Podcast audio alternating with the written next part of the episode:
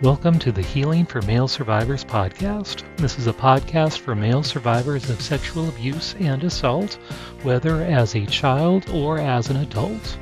Know that you are not alone and the abuse was not your fault.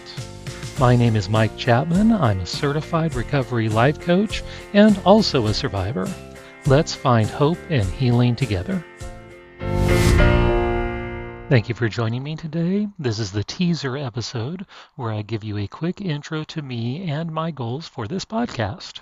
I am a survivor of childhood sexual abuse and a survivor of child sexual trafficking.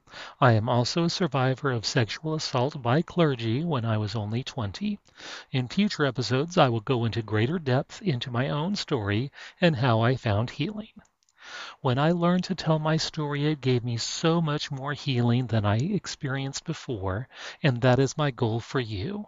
I want you to learn how to find healing and how to learn to tell your own story. When we share our stories, we empower other men to tell their stories so we can all find healing.